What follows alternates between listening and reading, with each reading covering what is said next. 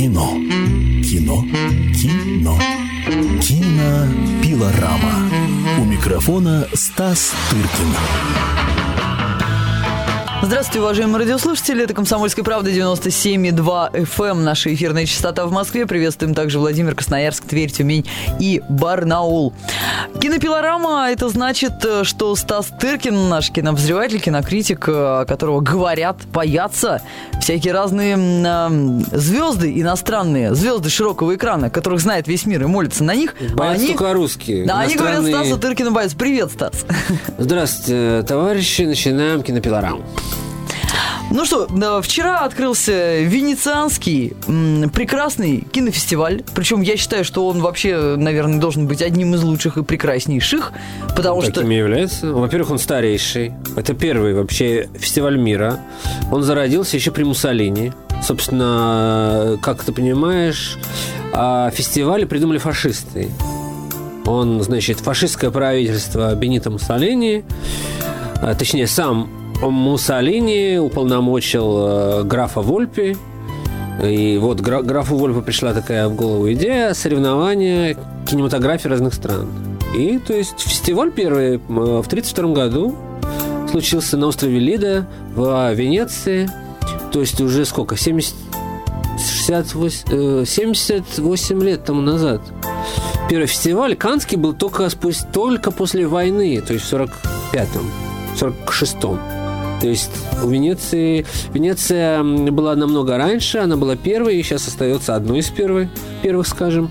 Вот. И во многом, я считаю, эта селекция этого года обгоняет каннскую, потому что в Канне был, по общему мнению, один из самых худших лайнапов за долгое время. Кроме того, фестивали такого уровня, они, значит... как правило, фокусируются на мировые премьеры. То есть у них фильмы показываются первый и не в последний раз. Вот. В Каннах в этом году были просто большие проблемы с тем, чтобы просто собрать программу. Впервые за долгие годы они не добрали даже 20 фильмов. И, кроме того, большую свинью им подложил Никита Сергеевич, который отдал фильм в Канны. К тому времени его премьеры уже прошли во многих странах. То есть даже в странах Евросоюза, даже в странах Шенгенского соглашения, то есть в прибалтийских странах, «Утомленный солнцем-2» были уже показаны ко времени его премьеры в Каннах. То есть премьера его там не была по факту вообще никакой премьерой. Что для фестиваля такого уровня, таких амбиций, это позор. Слушай, а чего же они вообще его взяли-то? Дело прошлое. Ну, мы не будем уже вдаваться в эти нюансы. Я это веду к тому, что в Венеции только мировые премьеры. 79 мировых премьер. Это абсолютный вообще рекорд. Такого просто не бывает. Слушай, а сколько дней фестиваль-то? Фестиваль 10 дней. С 1 по 11 число. И 79 премьер. Это мировых. Как вообще? И при том, что ожидаются фильмы... Да, вот такая трудная у нас работа. Ожидаются фильмы совсем не слабого десятка. В общем, открывается фестиваль фильмом Даррена Аронофского, который побеждал 2 года назад в Венеции с фильмом «Рестлер». Сейчас он снял новый фильм и снова отдал его в Венецию на открытие. Фильм называется «Черный лебедь». Это такой интригующий триллер о страшных порядках, которые царят в мире балета нью-йоркского. И слушай, это, наверное, очень интересно. Натали Портман играет этого самого черного лебедя. Ну, как мы знаем, в «Лебедином озере» есть лебедь белый и лебедь черный. И вот Натали Портман играет черного, а такая девушка, восходящая звезда, очень красивая, по имени Мила Кунис, кстати говоря, русского происхождения, она играет белую лебедь. И, значит, между ними там всякие разные странные отношения. Я уже хочу посмотреть. А странные отношения, странные... Ну, вот в том числе и те, о которых вы подумали, и те, о которых мы еще не знаем. То есть там разборки, видимо, кровавые. Их ожидают. В общем, это такой очень ожидаемый фильм. И я сам хочу его посмотреть.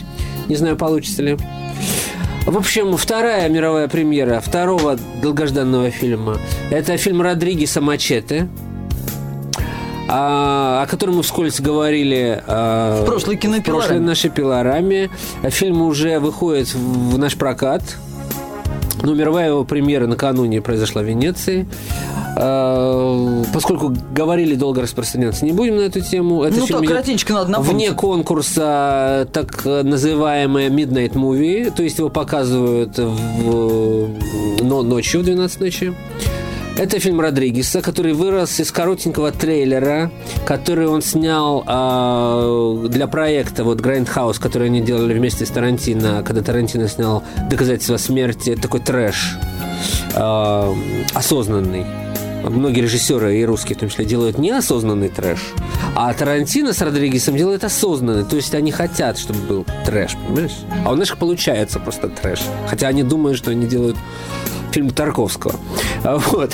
И вот, значит, вместе с этими фильмами «Планета страха» и «Доказательство смерти» было несколько роликов рекламных несуществующих фильмов, в том числе фильмов «Мачете», которого не было на тот момент. И Родригес решил все-таки его снять в результате.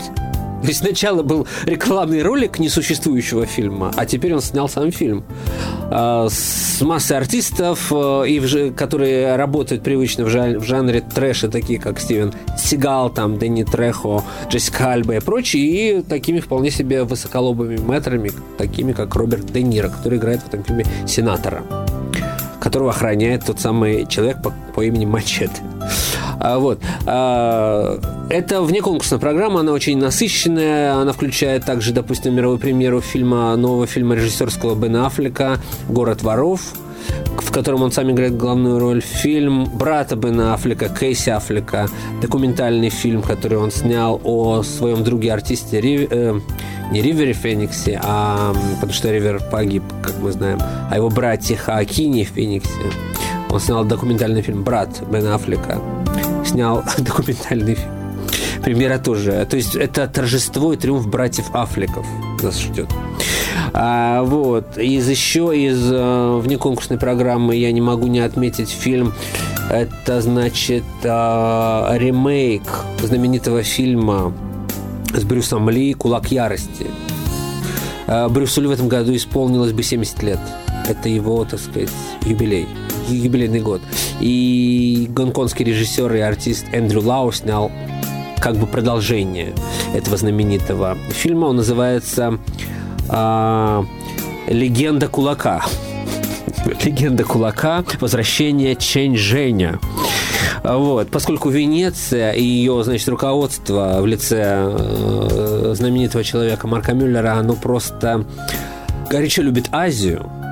И Венеция вообще традиционно считается это таким порогом из Европы в Азию, потому что там всегда сходились эти мореходные пути, всегда эти купцы, там Марко Поло и прочие товарищи всегда из Азии, из Индии, из Китая какие-то везли шелка и прочие товары народного потребления в Европу через Венецию. Все, кто был в этом городе, знают, насколько сильное, так сказать, влияние Азии всегда имело место на этот город, в том числе на архитектуру, да, его. Вот. И таким же образом традиционно Венецианский фестиваль всегда очень пристальное внимание уделяет Азии. И я думаю, в этой же связи, с этим же связана его некоторая увлеченность Россией. Потому что я думаю, что для цивилизованного мира Россия это все-таки относится туда, в эту сторону. И именно вот при Марко Мюллере практически каждый год в Венеции появляются российские фильмы. Вот практически все, что было на слуху, от возвращения Звягинцева до там... В прошлом году во втором конкурсе был этот альманах «Короткое замыкание», который сняли все режиссеры нового русского кино. Все они в Венеции. В этом году Россию в основном конкурсе представляет фильм екатеринбургского режиссера Алексея Федорченко. Фильм называется «Овсянки». Федорченко 5 лет назад участвовал во втором венецианском конкурсе под названием «Горизонты» и выиграл там приз за лучший документальный фильм, при том, что его фильм «Первый на Луне» был игровой картиной. Но он А как так получилось, хотелось бы понять. Фильм снят в жанре мокюментари, то есть игровой фильм, стилизованный под документ. И фильм рассказывал о том, как русские при товарище Сталине умудрились летать на Луну и стали там первыми в 30-е годы.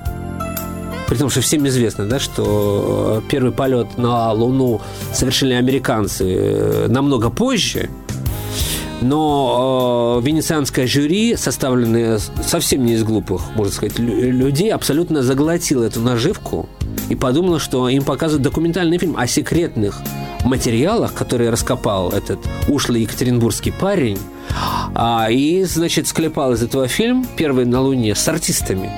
Подожди, а его, где его можно посмотреть? Я очень хочу. Ну, теперь уже на видео, и я не знаю, по-моему, по телевизору его упорно и не показывают, но это была забавная картина, я еще раз напоминаю, называется «Первый на Луне», режиссер Алексей Федорченко. Подожди, а жюри как-то вот... Оно приняло все за чистую монету. Когда им подается заявку, в заявке не пишется документальный... Пишется, все пишется, в каталоге пишется, в ролях, там, актеры, сценарий, все это есть, но... Они выдали... Может быть, в этом тоже было какое-то лукавство, кстати говоря. Что они поняли, что с ними шутят эту шутку юмора, и таким образом... В общем, неизвестно. В общем, история такова, что фильму вручили награду за лучший документальный фильм, при том, что он был игровой. В общем, я это говорю к тому, что новый фильм режиссера этого самого Федорченко «Овсянки» — это тоже мистификация. Но под документ она уже не косит, поскольку это игровой фильм, а она, значит, ее мистификация состоит в следующем. Значит, фильм повествует о некой народности, которая якобы населяет определенные области России, там Ярославскую, Вологодскую, Владимирскую и прочие другие, значит, губернии. Народность это называется Меря. Это в самом деле было так, но эта народность вся вымерла при Ярославе Мудром еще, то есть в X веке нашей эры. Значит, режиссер Федорченко вместе со своим другом-сценаристом выстраивают целую, значит, теорию о том, что эти меры до сих пор живы, до сих пор есть люди, которые... следуют их обычаям, культуре, верованиям и прочим, значит, нюансам. То есть живут по факту языческой жизнью, дохристианской. Ну, есть такие люди-то, я тебе открою тайну. Есть такие люди, но, знаешь, из фильма следует, что, в общем, чуть не пол России так живет и сжигают своих жен на костре мертвых. Моют их водкой, то есть они придумывают целую, так сказать, культуру вот этой ушедшей народности и строят на этом фильм.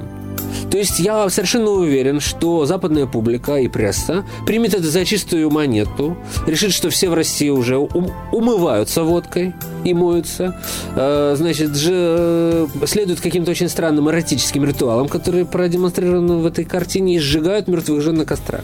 Я подозреваю, что фильм проплачен какой-нибудь российской ассоциацией турагентств, которые западных туристов сюда привозят, и все нормально. Вспомни Барата, который по Казахстану там, значит, самое, из Казахстана был, и потом народ иностранный всячески поехал со страшной силой в Казахстан смотреть, что там на самом деле происходит. Да, есть такая статистика. Но был, насколько я знаю, была такая тема, ну, по крайней мере, многие иностранцы заявляли желание поехать в Казахстан и посмотреть, как там вот такие бораты живут. Так что я думаю, что если вот этот фильм пройдет на ура, к нам, значит, туристов хлынет. Ну, в общем, на мой взгляд, конечно, «Первый на Луне» удался ему гораздо лучше, просто по той простой причине, что там гораздо богаче мифология, которая стоит за этим фильмом. То есть, извините, она созидалась годами, и товарищ Сталин куда более талантливый, все-таки надо признать, мифотворец, чем Алексей Федорченко. И к тому же у него было очень много помощников. То есть, режиссеру было откуда черпать. А тут они должны сами... отчасти высасывая из пальца, вот создавать этот мир Меря. И он, на мой взгляд, вот как бы оказался чересчур тонок и не выдерживает даже формата 75-минутного всего лишь фильма. То есть немножко тонковатым слоем все это размазано, но я думаю, что Европа все равно будет впечатлена. Европе понравится. Вот. Это такой роуд-муви, вполне себе так по-европейски сделано до определенного момента. Вот. И жанр вполне себе близкий международной публике. Я не знаю насчет, можно ли там прогнозировать какие-то призы этому фильму. В конкурсе 24 уже картины. Это совершенно просто невозможно. В прошлом году, правда, было 25. Причем один из этих фильмов держится в секрете. Мы не знаем, что это за фильм. Вот. Ну, вкратце я пройдусь по фильмам, которые особенно ожидаются в конкурсной программе. Для начала я напомню, что это радио «Комсомольская правда», 97,2 FM, наша московская эфирная частота. Кинообозреватель Стас Тыркин в студии. Беседуем о фильмах начавшегося Венецианского кинофестиваля. Ну что ж, да, вкратце, потому что у нас с тобой остается буквально 3 минутки для того, чтобы договорить, а то и 4, так что... Ну, где 4, там и 5. В общем, очень коротко я скажу, что соперники у Федорченко за «Золотого льва» довольно сильные. Это тот же Даррен Аронофский, фильм которого «Черный лебедь» демонстрируется в конкурсе. Это дочь всеми нами любимого Фрэнсиса Форда Копполы «София», с которой сняла фильм под названием «Нигде».